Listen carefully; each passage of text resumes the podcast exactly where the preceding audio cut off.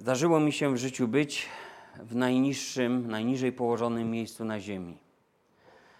To miejsce, takie w ogóle miejsca są nazywane depresjami. To chyba czterysta ponad, dobre czterysta ponad metrów poniżej poziomu morza. A jeśli by wziąć punkt zerowy za normalność, no to byłem czterysta metrów poniżej normalności. Poniżej jakiejś sytuacji, która wydaje się nam taka, wiecie. I oto tak w życiu bywa, że człowiek może też zejść poniżej jakiejś sytuacji, poniżej czegoś, co, co może w jakichś takich normach ktoś mógłby nazwać normalność. A i dzisiaj chcę mówić o takich dość trudnych sprawach. Tak mnie Duch Święty pobudzał, aby właśnie tym się dzielić i mniej więcej od tygodnia rozmyślałem o tym. Kto z nas, nawet jako wierzący, nie przeżywał takich trudnych chwil, rozmaitych, nieprzyjemnych stanów swojej duszy? Kto z was wie, co to znaczy być rozbitym, zniechęconym i nie widzieć jednocześnie żadnego wyjścia z tej sytuacji? Żyjąc w ciele, doświadczamy naprawdę wielu słabości, lęk, rozpacz, niepewność, bezradność, strach, przygnębienie, smutek. One nieraz atakują bardzo boleśnie nasze wnętrze. No i co? Wzdychamy, łzy płyną i zastanawiamy się, dlaczego nasz Pan nie zabrał nas stąd w chwili na przykład nawrócenia albo przed czymś, co się wydarzyło. Bylibyśmy może wówczas tacy wolni od trosk, moglibyśmy cieszyć się przecież już może niebem. Tak może czasem sobie rozmyślamy. I dobrze jest właśnie w takich chwilach zwrócić się do Bożego Słowa, aby znaleźć tam Jego odpowiedź. Przede wszystkim odkrywamy w Nim, że nie my jedyni doświadczyliśmy czy doświadczamy naszych słabości. Negatywne emocje, dalekie od bycia radosnym i zwycięskim, przeżywali również mężowie Boży. Ich historie nie są zakryte przed nami w Starym czy też w Nowym Testamencie. Nawet nasz Pan, Jezus Chrystus, jak mówi list do Hebrajczyków, piąty rozdział, siódmy werset, za dni swego życia w ciele zanosił z wielkim wołaniem i ze łzami modlitwy i błagania do tego, który go mógł wybawić od, od śmierci. A przecież wiemy, że Pan Jezus nie popełnił grzechu, a jednak płakał, a jednak modlił się ze łzami i błagał. W ogrodzie Getsemane Chrystus tam nie był rozradowany, rozentuzjazmowany, ale był bardzo smutny, bardzo przygnębiony. Powiada, smętna jest dusza moja, do swoich uczniów. A przecież cel, dla którego przyszedł na tą ziemię, zbliżał się do ostatecznego wypełnienia. Biblia dostarcza wielu przykładów pokazujących, że ci, którym, których nawet nie podejrzewalibyśmy o słabość, przeżywali bardzo trudne chwile. Wzmianki o tym umieszczone zostały w Piśmie Świętym właśnie po to, abyśmy zrozumieli, że to mogło i to może wydarzyć się każdemu. Słabość i różne przykre uczucia, jakie mogą pojawiać się w ludzkiej duszy, wcale nie przekreślają człowieka jako chrześcijanina czy jako Bożego sługi. Bóg, który działa przez ludzi, On przecież wie, jakim tworem jesteśmy, mówi Biblia. On wie, że jesteśmy kruchymi naczyniami, dlatego człowiek nie powinien sam siebie potępiać ani rozpaczać z powodu tego, jak siebie ocenia i jak się czuje. Bo Boża moc i Boża łaska są ponad tym, co myślimy o sobie i ponad tym, co czujemy w danej chwili. Z różnych powodów ludzie, o których czytamy w Biblii, czuli się podle. Czasem czuli się tak z powodu swoich podłości. Tak jak na przykład Judasz, który z wyrafinowaną perfidią zdradził pocałunkiem Jezusa. Możemy tylko domyślać się, jak się czuł. Żal ogarnął jego duszę. Biblia mówi w Ewangelii Mateusza, że on żałował tego, co zrobił i sam nawet umiał nazwać to, co zrobił. Powiada bowiem, zgrzeszyłem, bo wydałem krew niewinną. Zdał sobie sprawę z tego. I choć porzucił te trzydzieści zarobionych łatwo srebrników, za które sprzedał wszystkie swoje ideały, sprzedał swojego mistrza, roztrwonił w jednej chwili wszystko, co miał, całe bogactwo duchowe, które przecież było też jego udziałem, to wiemy, że, że potem poszedł na pewne pole i tam odebrał sobie życie. Ale inaczej postąpił Piotr, który pomimo bardzo wzniosłych deklaracji, że oto on nigdy nie wyprze się swego Pana, wiemy, że zawiódł i zawiódł trzykrotnie, wypierając się Go, wypierając się jakiejkolwiek znajomości, nawet w pewnym sensie swojego pochodzenia galilejskiego, kiedy rozpoznano go po mowie. Był gotów wtedy wszystkiego się wyprzeć. Taki Piotr znikąd. Piotr, gdy trzeci raz to zrobił, wiemy, że gorzko zapłakał nad sobą. Gorycz upadku, świadomość tego, co zrobił, ona przeszyła jego serce, a i wiedział, przypomniał sobie, że Jezus mu to wszystko przepowiedział. Piotr zdał sobie sprawę z tego, że, że Pan Jezus o tym wiedział wcześniej, co się stanie. Tak jak wiedział o tym, że ten, który macza chleb w tej samej misie, wkrótce wyjdzie, nie doczekawszy końca wieczerzy, i wyda go swoim oprawcom. A potem będzie krzyż. Ale zobaczmy, Piotr jednak skonfrontował się znowu z Jezusem. Judasz zaś poszedł odebrać sobie życie. I to pokazuje, że w grzechu, w wielkiej próbie, w zdradzie, w najcięższej sytuacji spowodowanej jednak własnym wyborem, własnym upadkiem, własnym grzechem, zawsze są dwie drogi, którymi można dalej podążyć. Jedna zmierza do ocalenia naszej duszy, a druga nas wiedzie na zatracenie. Drodzy, we współczesnym Kościele, tak szeroko rozumianym, możemy spotkać naprawdę wielu przygnębionych ludzi, nieszczęśliwych ludzi. Nie chcę dywagować teraz nad tym, co jest fundamentem ich szczęścia i dlaczego są nieszczęśliwi, bo być może pokładali swoją ufność i swoje szczęście w rzeczach, które z natury rzeczy są zmienne. Nie znam przyczyn ludzkiego przygnębienia. Niektórzy takimi są, bo właśnie, jak powiedziałem wcześniej, zgrzeszyli, bo zdradzili, bo, bo stoczyli się, bo znikczemnili Boga w swoim sercu, bo, bo trwają w grzechu. Tak, to też możliwe. Mają więc skażone sumienie, zaniepokojonego ducha, nie potrafią sobie z tym poradzić. Dla takich pewnie jest tylko takie poselstwo, Dzieje, ósmy rozdział, dwudziesty trzeci werset, gdzie apostoł mówi: odwróć się od tej nieprawości swojej i proś Pana, czy nie mógłby Ci być odpuszczony zamysł serca Twego. Widzę bowiem, żeś pogrążony w gorzkiej żółci i więzach nieprawości. Usłyszał niejaki Szymon Czarnoksiężnik. A przecież to był już człowiek, który nawrócił się i nawet ochrzcił.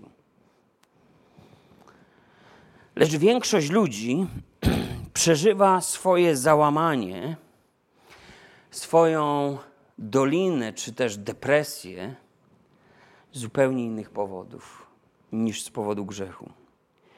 Czasem przeżywają depresję z powodu grzechów innych ludzi, które ich dosięgają, ich ranią. Czasem przeżywają z powodu po prostu ciężkich doświadczeń, bolesnych sytuacji, ale także z powodu wielu obaw, gdy patrzą w przyszłość. Nawet nie chcą tam zaglądać. Gdy obserwuję to, co dzieje się obecnie w świecie, albo po prostu nawet w naszym kraju, bo to łatwiej chyba zdiagnozować, to muszę przyznać, że stan psychiczny naszych rodaków jest naprawdę zły. Do dwa tysiące dwudziestego roku szacowało się, że co dziesiąty Polak doświadcza depresji i z tym związanych różnych zaburzeń psychicznych. Z pewnego raportu o zdrowiu psychicznym Europejczyków wynikało, że jedna na pięć osób w Unii Europejskiej leczyła się psychiatrycznie lub zasięgała porady u psychiatry. Ponad połowa z tych, którzy doświadczają długotrwałego uczucia załamania, przygnębienia, nie wiedzą o tym, że to jest depresja. Depresja jako zdiagnozowana rzecz.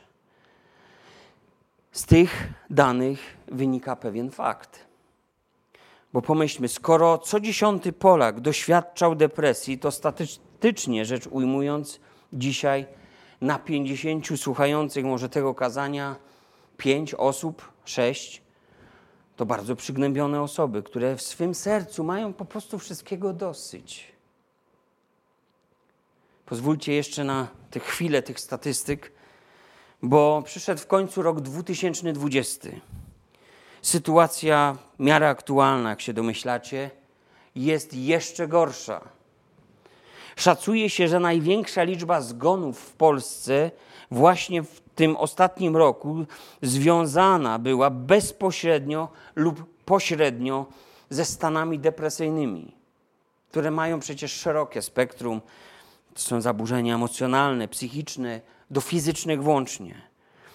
Ale niestety takie dane raczej szybko się nie przebiją, bo przecież inne słupki z liczbami zaprzątają nam codziennie głowy, są nam przedstawiane z ekranów telewizorów. Depresja jest już schorzeniem, z naj, drugim w kolejności z najczęściej występujących na świecie.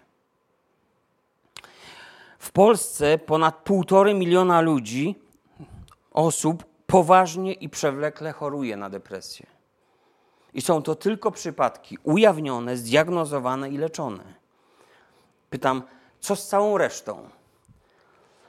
Prawdopodobnie takich osób może być dwa albo trzy razy więcej. Psycholodzy i psychiatrzy, wiecie, już nie biją na alarm. To się już skończyło. Oni nie mają na to czasu, żeby zajmować się jakąś socjologią, statystykami. Są przerażeni sytuacją. Kolejki do ich gabinetów są, mówiąc kolokwialnie, wielokilometrowe, wielomiesięczne. List do Rzymian, siódmy rozdział, dwudziesty czwarty werset mówi: nędzny ja człowiek, któż mnie wybawi z tego ciała śmierci? Takie pytanie stawia apostoł Paweł. Któż nas wybawi z tej duchowej nędzy, z tej pogłębiającej się mizerii? Polacy od dawna widzą swoje wybawienie, wiecie w czym? W lekach, lekarstwach. Jesteśmy od kilku lat w czołówce w Unii Europejskiej pod względem spożycia leków na jednego mieszkańca. Pewnego roku byliśmy nawet na drugiej pozycji. No niestety oddaliśmy tą pozycję, ale wszystko przed nami. Najgorsza sytuacja jest wśród dzieci i nastolatków. Każdego tygodnia na oddziały psychiatryczne są odwożone dzieci po próbie samobójczej albo z natręctwami myśli samobójczych. Mamy do czynienia w naszym kraju z pandemią psychos, depresji i różnych zaburzeń, nazwałbym to fachowo behawioralnych, zaburzeń zachowań wśród najmłodszych. Ale za szkody wywołane izolacją społeczną, zamkniętymi szkołami, stanem, podtrzymywanym stanem permanentnego strachu, niepewności, psychozy z powodu różnych restrykcji, ograniczeń, wiecie, za to dopiero przyjdzie zapłacić. To jest dopiero początek. To jest dopiero początek. Wielu ludzi dzisiaj doświadcza beznadziei, braku jakiejkolwiek własnej wartości, doświadcza niemocy, by cokolwiek z tym zrobić i zmienić. Wielu zmaga się z poczuciem winy, smutkiem, przychodzącym nawet bez wyraźnej przyczyny. Tak właśnie rozwija się niszcząca, degradująca depresja. Trwający stan przygnębienia prowadzi do spustoszenia w ludzkich uczuciach, w kontaktach międzyludzkich. Stopniowo opanowuje wolę, psychikę człowieka i czasem popycha go do skrajnych zachowań. Ciekawe jest to, Pan Jezus, modląc się w swojej arcykapłańskiej modlitwie, a więc ta jedna z tych wzniosłych, głównych modlitw Jezusa, mówi takie słowa. Nie proszę, abyś ich wziął ze świata, lecz abyś ich zachował od złego. Nie są ze świata, jak i ja nie jestem ze świata. Poświęć ich w prawdzie Twojej, słowo Twoje jest prawdą. Ewangelia Jana, siedemnasty rozdział, piętnasty werset. Zobacz, on nie miał złudzeń. Wiedział, że będziemy w tym świecie doświadczali złych rzeczy. I jedyną odpowiedzią na ten stan jest to, co ma do oferowania, do zaoferowania nam Słowo Boże. Więc stawiam sobie pytanie, czy Kościół w tym szerokim zrozumieniu jest wolny od tych problemów? To nie nasze problemy, to ten świat? Chciałbym, żeby tak było, ale tak nie jest. Słowo ma moc zachować nas od złego w tym świecie, ale czy naprawdę chcemy zwrócić się do Niego, chcemy Go przyjąć, chcemy się poświęcić Słowu? Czy chcemy przyjąć to, co Bóg ma dla człowieka i co ma mu do powiedzenia i do zaoferowania? Wielu kaznodziei już chyba od lat mówi, pisze, głosi o nasilającej się tak zwanej duchowej depresji. Bo przecież człowiek to nie tylko jego psychika. Dlaczego depresja nazywana bywa duchową? Dlatego, że dotyka najgłębszej sfery ducha człowieka. A człowiek to przecież duch, dusza i ciało. A więc kiedy mówią od lat o duchowej depresji, mówią o tym, że coraz więcej chrześcijan poddaje się temu. I jeśli smutek jest normalnym uczuciem, którego doświadczali Boży ludzie w wyniku jakichś uzasadnionych wydarzeń, to depresja jest czymś długotrwałym, czymś niszczącym naszego ducha, co wymaga jak najszybciej Bożej ingerencji. I dzisiaj, drodzy, chciałbym, abyśmy się zwrócili do Słowa, no bo cóż może nam pomóc człowiek? Bóg pomocą w utrapieniach najpewniejszą, mówi psalmista. A więc przyjrzymy się człowiekowi, który niemal całe swoje życie był zwycięzcą. Bóg był, był wierny Panu, był wierny Bogu. Bóg go błogosławił, Bóg go ochraniał, prowadził go. Odpowiadał na jego modlitwy, udzielał mu niezwykłej mocy. Człowiek ten posiadał równie niezwykłą jak na owe czasy wiarę. Sam jeden był gotów stanąć naprzeciw całej armii proroków pogańskich. Był gotów zaryzykować nawet swoim życiem w imię swych duchowych ideałów, przekonań. Jego wielkie zwycięstwo na górze Karmel doprowadziło do odrodzenia wiary w całym Izraelu. I zwróćmy uwagę, bo mówię tutaj dzisiaj o proroku Bożym, o Eliaszu. Zwróćmy uwagę na jego taki szczególny moment w jego życiu, a jest to pierwsza Księga Królewska, dziewiętnasty rozdział. W Bibliach warszawskich zatytułowany on został Eliasz chroni się na pustyni przed pogróżkami Izabel. Tak jakby rozpoczyna się ten rozdział. Że jest długi i nie chciałbym go czytać w tej chwili, ale proszę śledźcie ten tekst, bo będę się odwoływał do kilku bardzo ważnych miejsc w tym rozdziale. Widzimy tam człowieka, który jeszcze niedawno zwyciężał w imieniu Bożym. W ogromnej nadziei, zatroskaniem patrzył w przyszłość, czy naród Izraela podniesie się z bałwochwalstwa, czy on wróci do Boga. Ale niestety pogróżki Izabel, żony króla Achaba i wieści o tym, że Izrael ponownie porzucił Pana, że zburzono ołtarze Pana, że zamordowano proroków Pana, te wieści sprawiły, że Eliasz doświadczył ogromnego zniechęcenia, przygnębienia. Trzeci werset mówi: Eliasz zląkł się i ruszył w drogę na pustkowie, by ocalić swoje życie. Zamiast upragnionych zmian usłyszał, że Izabel siłą stłumiła przebudzenie Izraela. I teraz czyha na jego życie. Jak my zachowalibyśmy się w podobnej sytuacji? Eliasz jeszcze niedawno był przecież gotów stan- stawiać czoła wszelkim przeciwnościom, wszelkiej bez- bezbożności. Był gotów stanąć nawet przed królem Achabem, co mogło natychmiast zakończyć jego życie. Był gotów wchodzić w imieniu Bożym w naprawdę ryzykowne sytuacje, bo czymże innym jest zalanie ofiary na górze Karmel wieloma litrami wody.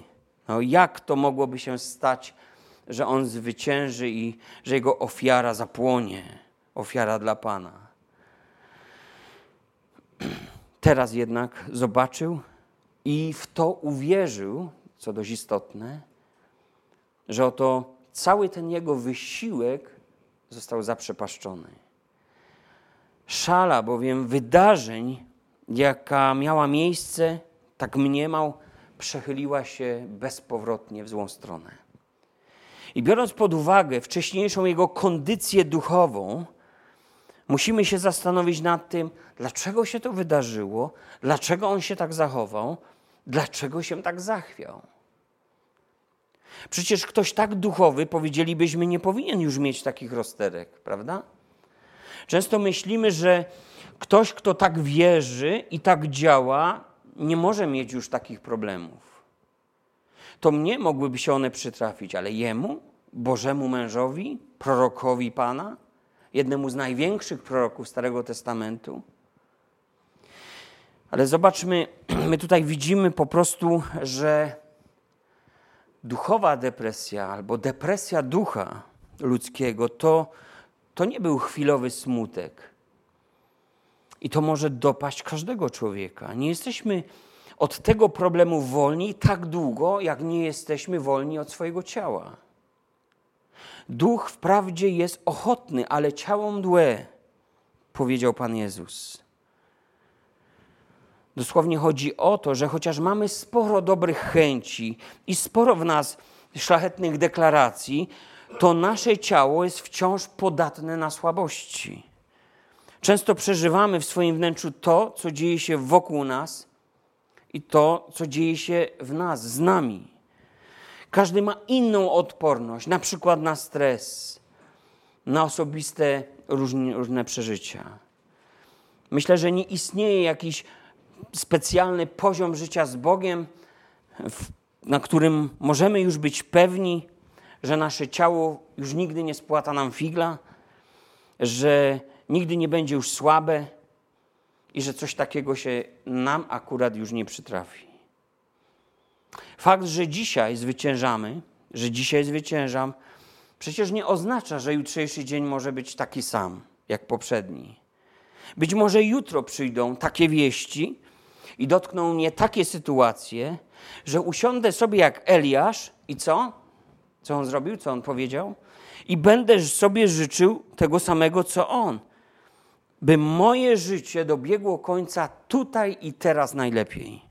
By Pan zabrał mnie stąd. I wiecie, wiele wskazuje na to, że Eliasz mógł zwątpić w Bożą pomoc, w jego prowadzenie, w Bożą suwerenność i kontrolę nad całą sytuacją w narodzie. Ale myślę, że on przede wszystkim zwątpił w siebie. Te wieści, jakie usłyszał, były tak przytłaczające i tak przekonywujące, że nie pozostało nic innego, jak oddalić się. Zatem zaszył się gdzieś na pustkowiu, oddalił się od wszystkich ludzi, odizolował się, nie chciał w ogóle jeść, żyć. Powiada: dosyć już, Panie, weź życie moje, bo nie jestem lepszy niż moi ojcowie. W piątym wersecie, to czytam Pierwszej Królewskiej, dziewiętnastym rozdziale. W tych słowach widzę żal, gorycz, ogromne zniechęcenie, brak jakiejkolwiek nadziei. Może jest też poczucie winy, bardzo niska samoocena, bo mówi: jestem tyle warty, ile ojcowie nasi. A co z tymi ojcami było nie tak? Ano wiemy, że oni zaparli się Boga na pustyni. Historia jest usiana sytuacjami mówiącymi o tym, że byli przewrotni, że nie byli wytrwali w przymierzu z Panem, że byli chwiejni, odwracali się od Boga, nie słuchali Jego głosu, nawracali się i odwracali się, nawracali się, odwracali i tak w kółko. O tym mówiły psalmy i cała historia narodu wybranego. Zatem Eliasz ma jedno pragnienie. Weź życie moje, Boże. Już nie chcę. Nie jestem warty i godny, aby żyć dalej. Nie nadaję się. Może do Twoich dzieł myślał. Do tej pracy. Zabierz moje życie. Drodzy, nie chcę, abyśmy spędzili cały ten czas na roztrząsaniu jego wewnętrznych stanów, ale pomyślmy w dalszej części nad tym, jakie Bóg zaoferował temu człowiekowi rozwiązanie. Przecież tu nie ma rozwiązania. No jeśli jest taka sytuacja, to jak, jak może być inaczej? Jedynym rozwiązaniem dla Eliasza była śmierć. Lecz, tak jak powiedziałem wam wcześniej, są zawsze dwie drogi, z którymi, którymi może człowiek pójść. Drogą na stracenie albo drogą ku odnowie. I dziś chciałbym pokazać tą drogę, która wiedzie ku życiu. Spójrzmy obiektywnie na to, jak Bóg zaingerował w życie Eliasza, jak Bóg widział wyjście z sytuacji, w której znalazł się ten Boży mąż. Oto na początku już widzimy, że Bóg posyła do niego anioła. To nie powinno nas w ogóle dziwić. Nie powinniśmy myśleć, że tylko tacy ludzie jak Eliasz, to oni tak mają, a my? No właśnie, czy Bóg posyła do nas również aniołów? Zastanawialiście się kiedykolwiek nad tym? Biblia mówi, że aniołowie są służebnymi duchami wobec nas. Oni byli posyłani przez Boga ze Słowem. Byli posłańcami objawiającymi Bożą wolę, a bywało i tak, że przybywali, aby wykonywać wyroki, przeprowadzać sądy, lub kogoś wyrywać z piekła, jak, jak Lota z Sodomy i Gomory. Aniołowie są wśród nas, są duchami. Nie mają ciał, choć zdarzało się, że przybierali ludzką postać. Oni to przybywali, by ogłaszać Boże sprawy, by pouczać, pokierować, przekierować, przynieść odpowiedź na modlitwę. Ich obecność przechylała szalę w różnych bitwach, również w tych duchowych zmaganiach. Oni to byli posyłani do ochrony przed złem i przeprowadzali człowieka przez wielkie wody i przez ogień, przez niebezpieczeństwa, gdy, gdy jego drodze towarzyszyły wielkie przeciwności. Anioł Pana zatacza obóz wokół tych, którzy się go boją i ratuje ich, mówi psalmista. Musimy jednak coś zrozumieć, co jest tak mocno zakorzenione w tym naszym polskim, katolickim myśleniu, jeśli chodzi właśnie o aniołów. To nie jest tak, że każdy ma przypisanego do siebie anioła stróża. To nie jest tak, że mamy im oddawać jakąś cześć albo do nich się modlić. Aniołowie nie przyjmują boskiej czci i nie są na naszych usługach. To nie jest jakiś lokaj przypisany do naszego życia. Oni są na służbie u Boga względem nas, a to różnica. Są tam na służbie, aby wykonywać wolę Boga, a nie by strzec nas i chronić, gdy my wykonujemy naszą własną wolę. Oni są posyłani dla naszego wybawienia, wyzwolenia, ocalenia, zbawienia. Tak, to prawda. Czasem ratują nas od głupstw, które sobie ktoś zafundował. Bo u Boga jest łaska, bo u Boga jest miłość, bo On nie chce śmierci grzesznika. I ten anioł przystępuje do Eliasza i mówi, piąty werset, wstań, posil się. Pozornie nieistotna myśl. Jako chrześcijanie powinniśmy szukać ratunku, przecież wiemy najpierw w modlitwie, w Bożym Słowie, czytając Pismo, rozważając Boże obietnice, możemy jednak niespodziewanie odkryć ważną zasadę, która właśnie pozornie wygląda na mało duchową poradę. W Ewangelii Marka widzimy na przykład, że Jezus wysyła swoich uczniów w ważną misję do okolicznych wiosek. Ta wyprawa przeradza się w ogromny sukces. Chorzy są uzdrawiani, demony wyrzucane, a prości ludzie przyjmują Ewangelię. Nie jeden z nas może chciałby uczestniczyć w czymś takim, przeżyć takie przebudzenie, ale to, o to, co mówi Jezus do tych, którzy odnieśli to zwycięstwo, do swoich uczniów. Oni są wtedy rozradowani, entuzjazm kipi wręcz z nich.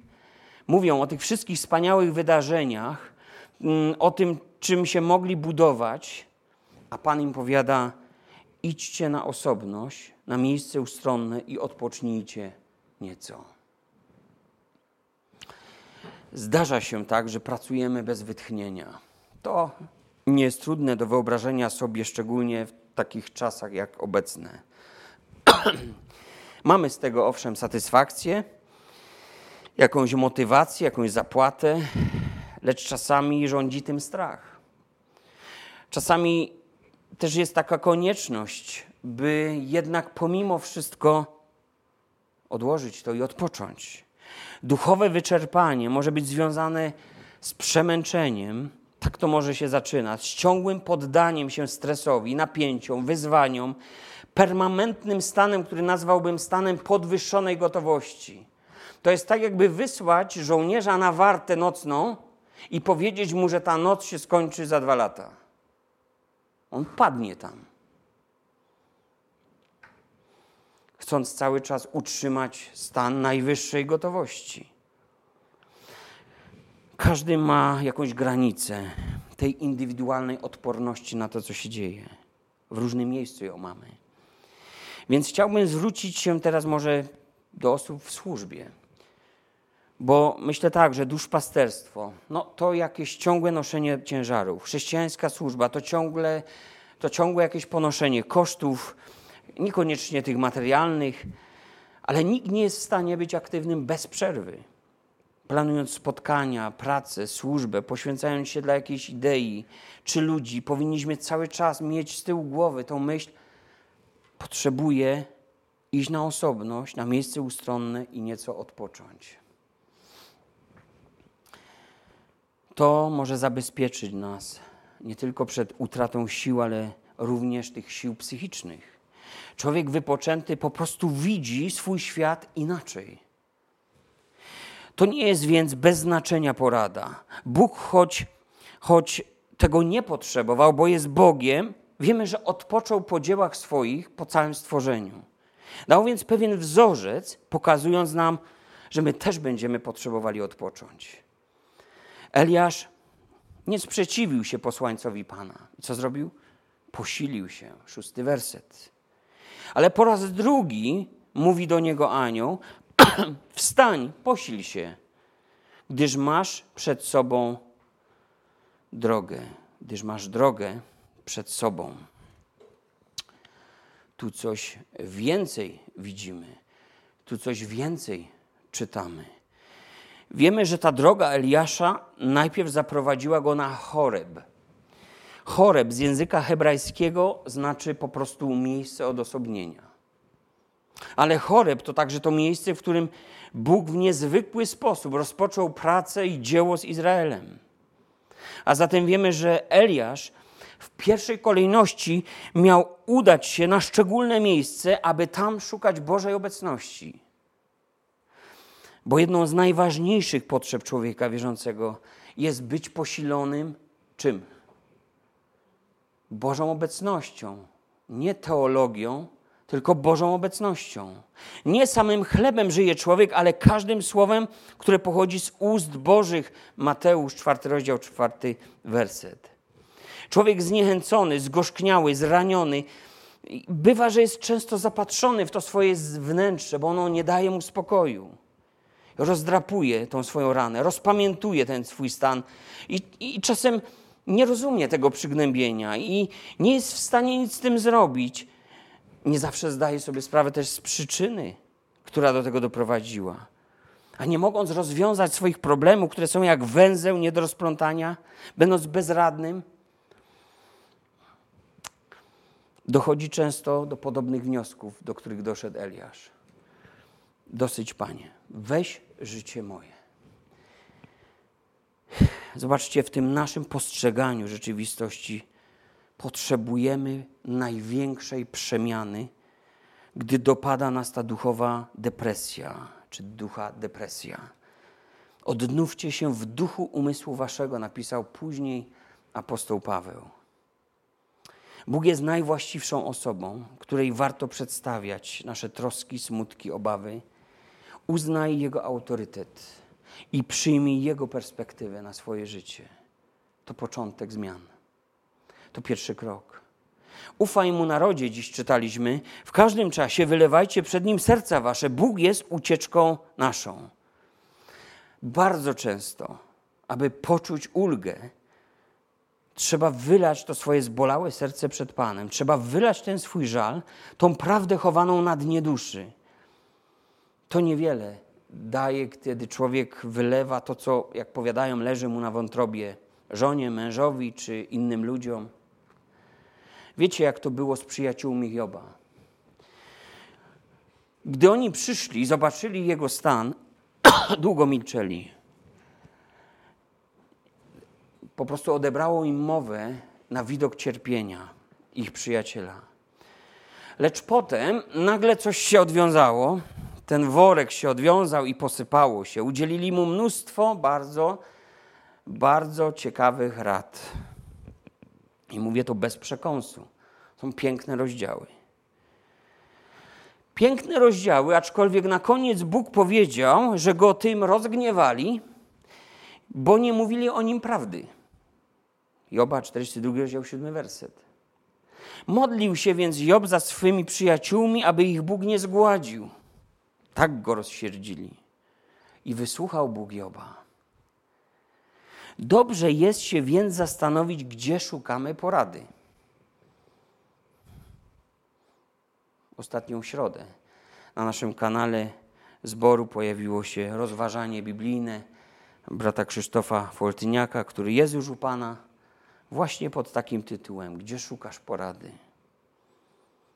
Wylewając swoje serca przed człowiekiem, tylko coraz bardziej będziemy uświadamiać sobie to, że człowiek nie zawsze potrafi nam pomóc, ani nawet do końca zrozumieć, a tym samym nie potrafi złagodzić tego naszego wewnętrznego stanu, jeśli nawet, to wiemy dobrze, że krótkotrwale. Zdarza się, że nasi bliscy no, mają już dość takiego naszego żalu nad sobą, ale oni nie rozumieją nas, nie są w stanie nam pomóc. Zdarza się, że mężowie stają się coraz mniej wyrozumiali, bez miłosierdzia, słysząc ciągle o tym samym problemie swojej żony. Nie rozumiemy, czym jest po prostu depresja. Ludzie zachowują się, jak gdyby to była jakaś forma przeziębienia, która sama powinna ustąpić z czasem, po niewielu dniach. A co jeśli nie ustępuje? To masz coś nie tak z głową. To może do wariatkowa się nadajesz. Ileż kobiet to usłyszało. Mężowie bywają często ignorantami, ale też są zupełnie bezradni, do czego akurat facet nie chce się przyznać. I apelują do nas w ten czy inny sposób, żeby samo nam coś przeszło, minęło. No lecz nie mija. I co z tym począć? Szczególnie, dlaczego mówię o mężczyznach? Bo szczególnie mężczyźni wyobrażają sobie, że wszystko jakoś się samo poukłada. Lecz bywa tak, że się nie układa i jest coraz gorzej. Starają się więc racjonalnie rozwiązać każdy problem, jak najkrótszą drogą, byle było dobrze. Przeglądają, jak to mówimy, internety i znowu mają złote środki i rady. I znowu nie działa dobra rada wujka Google'a. I co robić? Ba, nawet nie działa znaleziony i zadany z automatu tekst z Biblii. To już nie wiem, co zrobić. Czy nie jest najlepiej więc przyjść prosto przed oblicze Boże i tam wylawać swoje serce? Stąd nigdy nie odejdziemy odtrąceni. Tutaj nikt nie popatrzy na zegarek, że, że już się za długo zwierzamy. Tutaj nikt nie pomyśli, że mówisz znowu to samo, albo mówisz za dużo, albo mówisz za mało. Tu będziemy w pełni zrozumiani zawsze, ponieważ, ponieważ Bóg poznał nas całkowicie, zanim nas stworzył. Tu doświadczymy Boga, a nie kolejnej formułki religijnej, kolejnej definicji. Jeżeli tylko nasz duchowy wzrok skierujemy na Jezusa, to wiecie dobrze o tym, że dusza sama doznaje pocieszenia. A Pan Jezus mówił też do obciążonych i spracowanych, aby przyszli do Niego, a On przyniesie im co? Ukojenie, odpocznienie, wytchnienie. A jeśli zwiążą z Nim swoje serce, to będą uczyli się, czym jest łagodność ducha i cichość, które tak naprawdę, słuchajcie, mówią o wewnętrznej harmonii, o pokoju Boga w naszym wnętrzu i porządku, bo Bóg jest Bogiem pokoju, a nie nieporządku. Kiedy przychodzi Boży pokój, przychodzi porządek. Nie mamy bowiem arcykapłana, który by nie mógł współczuć ze słabościami naszymi, lecz doświadczonego we wszystkim, podobnie jak my z wyjątkiem grzechu. Przystąpmy tedy z ufną odwagą do tronu łaski, abyśmy dostąpili miłosierdzia i znaleźli łaskę ku pomocy w stosownej porze. Hebrajczyków, czwarty rozdział, piętnasty szesnasty werset. Arcykapłan to był ktoś, kto się utożsamiał, wczuwał, wchodził w ludzką sytuację, dzielił się dzielił z Tobą wszystko, co Cię trapi i przygniata, przychodził przed Bożą obecność, rozumiał Twój smutek, całkowitą bezsilność, a ja mówię na razie tylko o ludziach. A tu jest powiedziane, że On jest takim arcykapłanem. Arcykapłanem, o którym Biblia mówi, że nie musiał składać ofiary za swój grzech, a każdy arcykapłan musiał najpierw za swój grzech ją złożyć. A więc wszyscy oni byli niedoskonali, tak jak wszyscy duszpasterze dzisiaj nie będą doskonali. Ale Jezus, arcykapłan, rozumie mój smutek, całkowitą bezsilność moją. To jest Jezus. A więc Biblia mówi, my mamy przyjść do Niego, zaufać Mu, a znajdziemy łaskę w odpowiednim dla nas czasie. Ale najpierw musimy spojrzeć na siebie uczciwie. Bo bliski jest Pan wszystkim, którzy Go wyznają, wszystkim, którzy Go wyznają szczerze. Psalm sto czterdziesty piąty, osiemnasty werset. A więc wylej przed Nim swój problem. Wylej przed Nim swoje serce, swoją bezradność i uznaj we własnych oczach, że potrzebujesz Jezusa.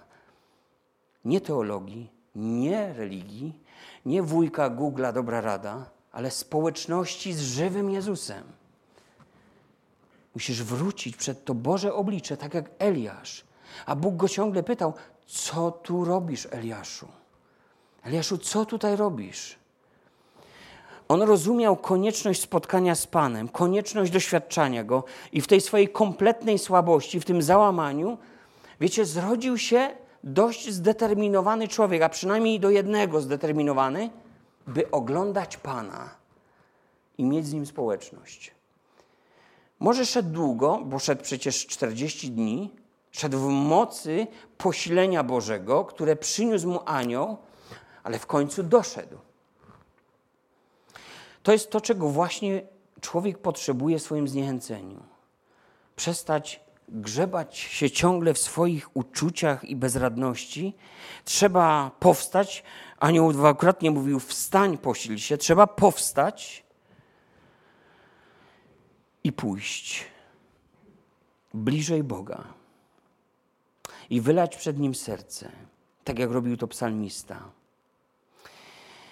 W pewnym momencie, to już taka tendencja, wybaczcie, ale Eliasz wlazł do pieczary. Pieczara to takie miejsce załamania, żalu i gorzkości, które jednak wydaje się człowiekowi miejscem jego schronienia. Ale tam też chronią się te wszystkie nasze demony. I tak było z Eliaszem. I Eliasz musiał wyjść z tej jaskini, aby doznać uzdrowienia. Wyjdź i stań na górze przed Panem, usłyszał. Wyjdź, inaczej mówiąc, na otwartą przestrzeń. Przestań się ukrywać, przestań udawać. Pokaż się takim, jakim jesteś przed Panem. Takim, jakim ja Cię stworzyłem. To tak wygląda, jakby Pan to, tego oczekiwał. Wiem, jakim kruchym stworzeniem jesteś. Ja Cię znam. Ja Cię utworzyłem. Zobaczcie, izolacja wydaje się często czymś, co pomaga, lecz wszystkie osoby doświadczające tej depresji ducha wiedzą to doskonale, że to nie dzięki izolacji cokolwiek się zmieniło w ich życiu, ale dzięki opuszczeniu tej strefy ciemności. Dzięki wejściu do światła zaczęły się zmiany. Psalm czterdziesty drugi, który w całości jest dobrym przykładem modlitwy człowieka zatopionego w smutku. Tam czytamy w piątym wersetu, wersecie: wspominam to z wielkim rozrzewnieniem, jak chodziłem w tłumie, pielgrzymując do domu Bożego wśród głosów radości i dziękczynienia tłumu świętującego. Wspominam to z rozrzewnieniem. Przebywanie w społeczności ludzi wierzących, braci i sióstr w Chrystusie, wiecie, to dla nas jest błogosławieństwo. Dlatego tak walczymy o to, aby, abyśmy mogli się gromadzić, abyśmy coś zrobili wobec tych przedłużających się w nieskończoność restrykcji i ograniczeń. Ludziom nie wystarcza ekranik z telefonu czy z laptopu, bo mają to naturalnie wpisane przez Boga, że ci, którzy rozpoczęli swoje życie wiary, trwali. Trwali w czym? W nauce, we wspólnocie, w łamaniu chleba, w modlitwach, wspólnych modlitwach. Samotne życie duchowe w pojedynkę zawsze jest wynaturzone. Izolowanie się nie rozwiązuje problemów, ono je utrwala. Każda komórka oderwana od, od ciała Chrystusa szybko może umrzeć. Jeden patyk wyciągnięty z ogniska szybciej może zgasnąć. Wszyscy o tym wiemy. W samotności możemy stawać się coraz bardziej podatnymi nie tylko na swoje stany emocjonalne, ale także na podszepty diabła, który chce zniszczyć człowieka. Chce zniszczyć wszystko, co jest Bożym stworzeniem. W duchowej depresji można nawet uwierzyć kłamstwu. I wiecie, coś ciekawego wam powiem. W każdym ośrodku dla osób uzależnionych jednym z ważniejszych punktów regulaminu, gdzie człowiek już wchodzi to miejsce, jest zakaz przebywania w samotności. Ci ludzie, którzy są ekspertami od psychiki tylko człowieka, doskonale wiedzą to, jeżeli, że człowiek będzie szukał samotności, ale on nie potrafi w samotności w zdrowy sposób sam ze sobą funkcjonować, a przynajmniej nie jeszcze. Dlatego to jest jeden z ważniejszych punktów. Koniec przebywania w samotności. I oczywiście ośrodek to jest coś narzuconego. W życiu jest inaczej. Nikt nam nic nie narzuci. Chyba że my sami sobie potrafimy coś narzucić. O tym trochę na koniec. Pamiętaj, co mówi Biblia. Albowiem lepszy jest dzień w przedsionkach Twoich niż gdzie indziej tysiąc. Psalm osiemdziesiąty czwarty, werset jedenasty. Czego mógł się spodziewać Eliasz po społeczności z Panem? No, wielkiej mocy, potężnej siły, natychmiastowego zadziałania, no to prawda. Bóg posiada przemagającą i, i wszystko dewastującą siłę. Wicher był tak silny, że skały się kruszyły i trząsły się góry wszystkie. O tym mamy w jedenastym, dwunastym wersecie. A dopiero potem przyszło trzęsienie ziemi, a po nim przyszedł ogień. Jak myślicie, po co ta demonstracja siły? Myślę, że po to, by pokazać, jaką moc ma Bóg wobec rzeczy nie do poruszenia. Ale wiemy, że nie tak tego dnia Bóg objawił się Eliaszowi. W wichrze, w tym trzęsieniu, ani w tym ogniu nie było Pana. Pan objawił się w cichym i łagodnym wietrze.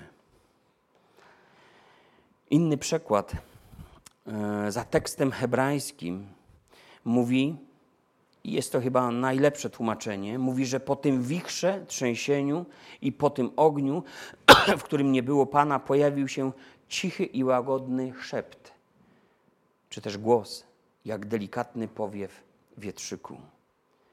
Co usłyszał Eliasz?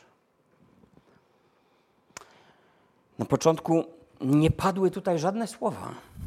to raczej było głębokie doświadczenie Bożego charakteru, Bożej bliskości. Kiedy Mojżesz zobaczył skraj szaty odchodzącego, przechodzącego obok Boga, to posypało się z niego, taka modlitwa uwielbienia wylała się z niego. Ta cała modlitwa tak naprawdę to jest opis niesamowitego Bożego charakteru. Eliasz doświadczył realnej bliskości Boga. Czy właśnie tego człowiek nie potrzebuje w zniechęceniu, w przygnębieniu? Nie słów, nie porad, nie bycia zasypanym tekstami z Biblii, nawet nie odwiedzenia kolejnego gabinetu psychologa, ale potrzebujesz doświadczenia żywego Boga, potrzebujesz Boga, który pragnie zbliżyć się do ciebie, dotknąć twojego życia, przeniknąć ciebie swą obecnością, swym charakterem. Człowiek potrzebuje po prostu objęcia Bożego, potrzebuje, by go ktoś taki przytulił. W Bogu jest niezwykła cisza, przenikliwy spokój, wytchnienie, takie bezkresne ukojenie. Jakby cię ktoś przyciągnął i objął i poczułbyś, poczułabyś się absolutnie bezpiecznie, w sposób doskonały bezpiecznie.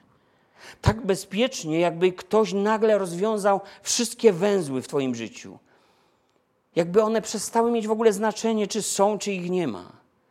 W takiej chwili odchodzą wszelkie duchowe opresje i wszelkie zniewolenia, bo Bóg się zbliżył. Jest jeszcze jedna ważna rzecz, o której warto powiedzieć, już zbliżając się do końca. Niebezpieczną rzeczą jest ciągłe opłakiwanie siebie. Powiedzielibyśmy, że dobrze jest wylać duszę przed Panem, tak? Ale i później, gdy wstajemy z modlitwy, nasz duchowy wzrok powinien być nadal skierowany na Jezusa.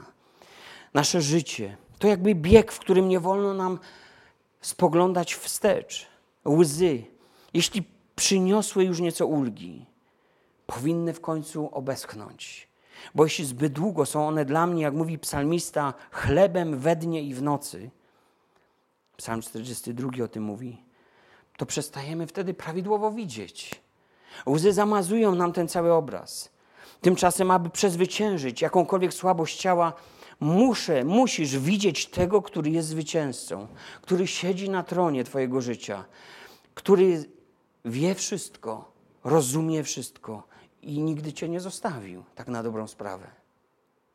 Autor Psalmu czterdziestego drugiego dwukrotnie umieszcza w nim słowa takie: czemu rozpaczasz, duszo moja, i czemu drżysz we mnie? Ufaj Bogu, gdyż jeszcze sławić Go będę. On jest zbawieniem moim i Bogiem moim. Szósty i dwunasty werset tego psalmu. A więc mówiąc sam do siebie, przemawiając jakby do własnej duszy, ten mąż, psalmista, kładzie nacisk na fakt, że ratunek pochodzi od Boga. Moja dusza potrzebuje czasem, abym zaapelował o coś sam do siebie.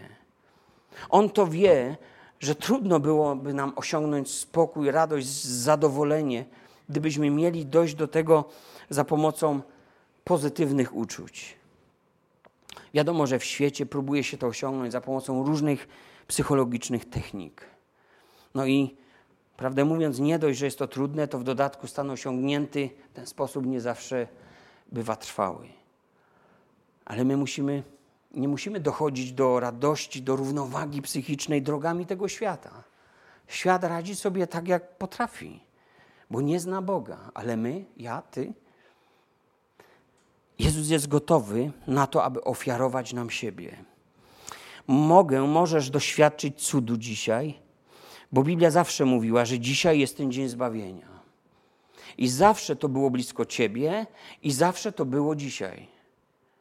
On, który nawet własnego Syna nie oszczędził, ale Go za nas wszystkich wydał, jakżeby nie miał z Nim darować nam wszystkiego. Rzymian ósmy rozdział trzydziesty drugi werset. Mamy Zbawcę i On, jeśli tylko położymy w Nim nadzieję, nie zawiedzie. A Bóg działa w sposób nadnaturalny, spektakularny, ale bywa tak, że w sposób zupełnie ukryty, w najgłębszej ciszy zmienia nasz wielki smutek w radość. Nie musimy koniecznie rozumieć Jego psychotechniki, nie musimy poznawać mechanizmu Bożego działania, Wystarczy, że wiemy, Pan tu był. Albo Pan tu jest.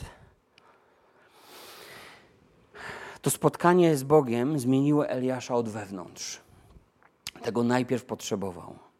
To nie był już ten sam Eliasz, który życzy sobie śmierci. Bóg w końcu po tym głębokim doświadczeniu, jakie, jakiego doznał Eliasz, mówi do niego: idź, udaj się w drogę powrotną na pustynię damasceńską, a gdy tam dojdziesz, namaścisz króla Hazaela na, na króla nad Aramem. A więc zobacz, po tym dopiero Eliasz słyszy o nowym zadaniu. Pan ma coś dla niego. Jeszcze tylko raz, dużo później będzie prorokował w sprawie Achaba, zapowiadając mu koniec i koniec życia Izabel. Ale Bóg prowadzi go do nowych rzeczy, do nowych zadań. Bóg ma nadal plan dla jego życia. Rozpoczyna z nim pracę jakby od nowa. To coś w rodzaju jak w domu garncarza, do którego musiał się udać Jeremiasz i zobaczył, jak garncarz pracuje nad kawałkiem gliny, który się nie udał. I co zrobił garncarz? Nie rzucił tym w kąt. To zbyt cenny kawałek gliny, aby go wyrzucić. I garncarz znowu pracuje, aby utworzyć naczynie takie, jakie wydaje mu się, że będzie potrzebne. I wtedy Jeremiasz zrozumiał, jak Bóg pracuje nad domem Izraela. Bóg ich nie odrzuca. Mówi do niego więc Bóg: idź, powołaj na króla człowieka, który wypełni moją wolę. Nowe zadanie, nowe wyzwanie, nowi ludzie, nowe sytuacje, nowe rzeczy, bo Bóg nie rezygnuje z nas, nawet wtedy, gdy my z siebie rezygnujemy. Poza zadaniem, jakie otrzymał Eliasz, okazało się, że nie tylko powoła kogoś na króla, ale również Bóg pokazał mu jego przyszłość. Przyszłość służby, dla której się tak poświęcił, z powodu której tak naprawdę doświadczył tak głębokiego kryzysu. Odszedł stamtąd i co? dziewiętnasty werset, znalazł Elizeusza. Eliasz podszedł do niego i zarzucił na niego swój płaszcz. dwudziesty pierwszy werset, potem ruszył i poszedł ten Elizeusz z Eliaszem i usługiwał mu. Bóg darował mu ucznia, następcę. To było niezwykłe, bowiem wtedy Bóg pokazał Eliaszowi, że jest przyszłość dla wszystkiego, co dotąd zrobiłeś i co jeszcze zrobisz.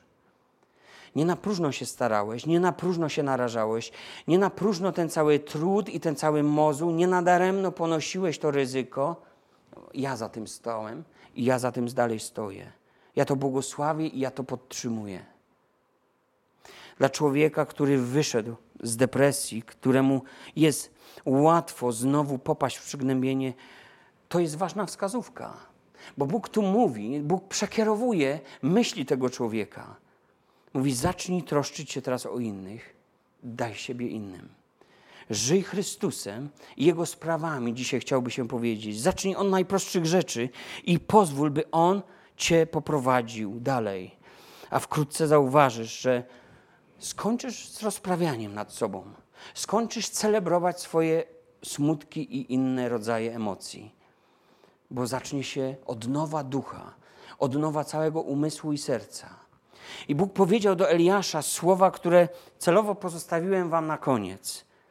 Powiedział werset osiemnasty: zachowam w Izraelu jako resztkę siedem tysięcy tych wszystkich, których kolana nie ugięły się przed Baalem, i tych wszystkich, których usta go nie całowały. Wiecie, to jest niezwykły tekst. Właściwie trzeba powiedzieć, że w języku hebrajskim jest tutaj czas przeszły. Coś, co bardziej wzmacnia to przesłanie, bo on mówi, że Boża perspektywa, ten tekst mówi, że Boża perspektywa jest inna od tej naszej. I zawsze wcześniej była inną niż ta moja. Boże myśli są inne od tych naszych i Boże drogi są inne niż nasze drogi. Bóg widzi inaczej sytuację, niż my ją postrzegamy. Bóg patrzy z innej perspektywy na nasze życie. Eliaszowi wydawało się, a raczej był o tym zdecydowanie przekonany, że wszystkie doniesienia opisywały okoliczności we właściwy i pełny sposób. Ale to nie był kompletny obraz rzeczywistości. Pogróżki Izabel, zburzone ołtarze, zamordowani prorocy, tak, to była prawda. Ale to nie była cała prawda. To była tylko część rzeczywistości.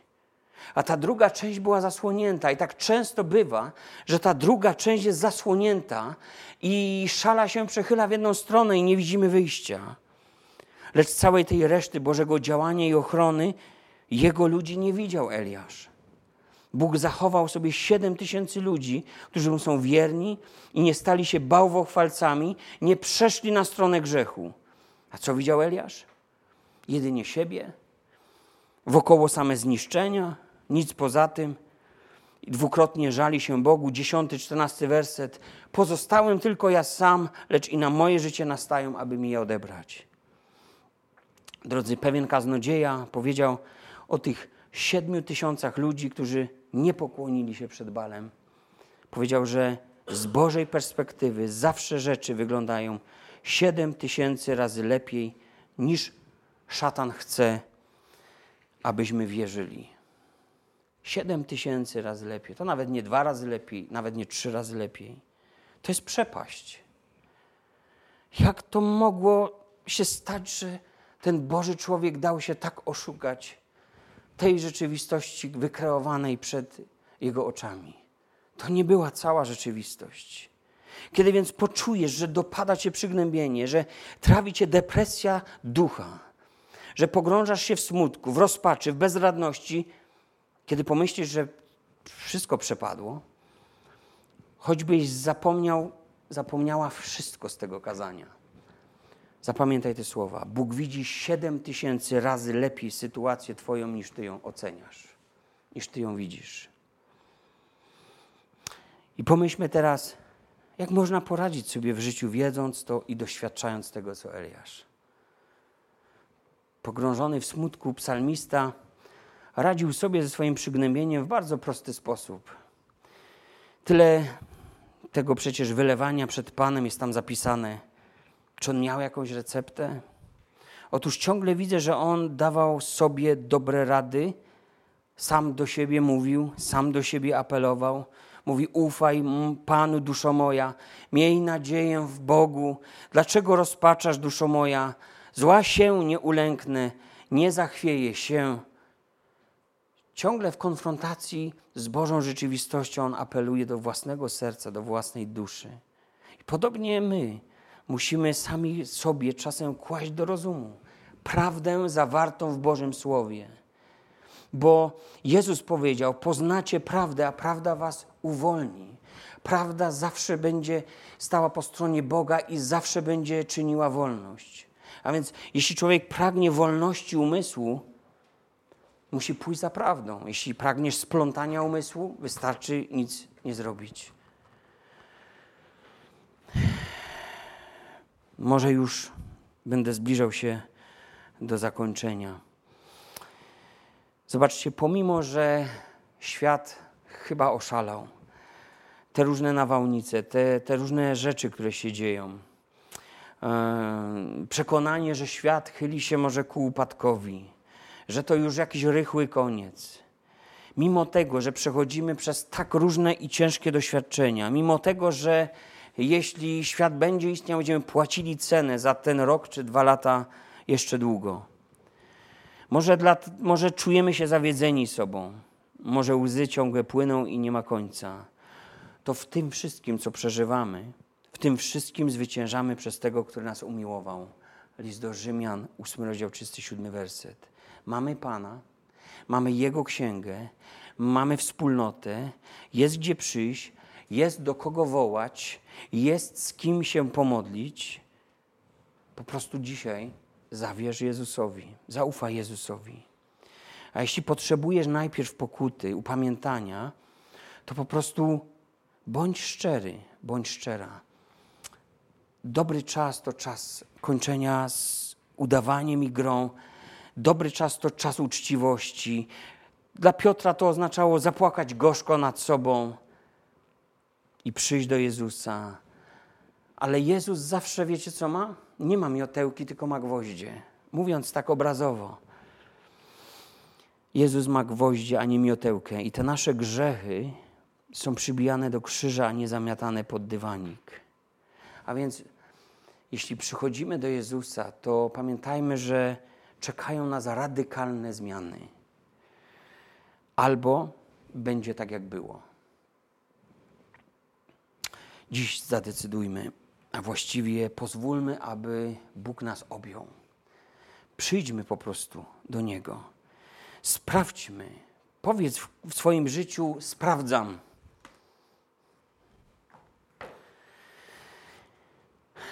I doświadcz tej wolności, i doświadcz tego ukojenia, i doświadcz samego Jezusa.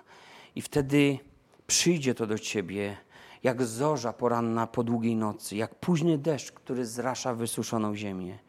I będziesz wiedział, i będziesz wiedziała, że to nie człowiek, to nie dobre lekarstwo. Pan tu jest, powiesz. Pan tu jest ze mną. Pan jest przy mnie, Pan jest przy tobie, bo powiedział, że nigdy cię nie porzuci, nie opuści. I tak było codziennie. Ale my tego nie widzieliśmy. To może dzisiaj skłońmy nasze głowy. Panie, Twoje słowo mówi nam, że dzisiaj jest ten czas. Czas odnowy, czas zbawienia. Panie, Ty masz niezmierzone pokłady cierpliwości i czekasz. Czekasz cierpliwie na każdego człowieka. Panie, czasem bywa tak, że grzech nas usidli, ale Panie, Twoja łaska jest większa i Twoja moc jest większa niż to i Ty wyrywasz, Panie, z sideł diabła. Czasem jest tak, że Panie, różne trudne doświadczenia, przez które przechodzimy, Panie, sprawiają, że jesteśmy w dolinie. Ale Twoje słowo mówi, że, że to nie jest miejsce przeznaczenia naszego życia. Choć bywa, że przechodzimy przez doliny, to to nie są miejsca końcowe. Panie, Ty prowadzisz nas na łąki zielone, na nad wody spokojne i proszę Cię, Panie, aby każda osoba, która tego wysłucha, mogła, Panie, przyjść do Ciebie, miała tą siłę z mocy Ducha Świętego, aby przyjść do Ciebie, Panie, i wziąć to, co Ty obiecałeś w swoim słowie. Panie, powierzam Ci naszą społeczność, wszystkich, którzy nas słuchają. Panie, uwielbij się, Panie, tym słowem. Amen.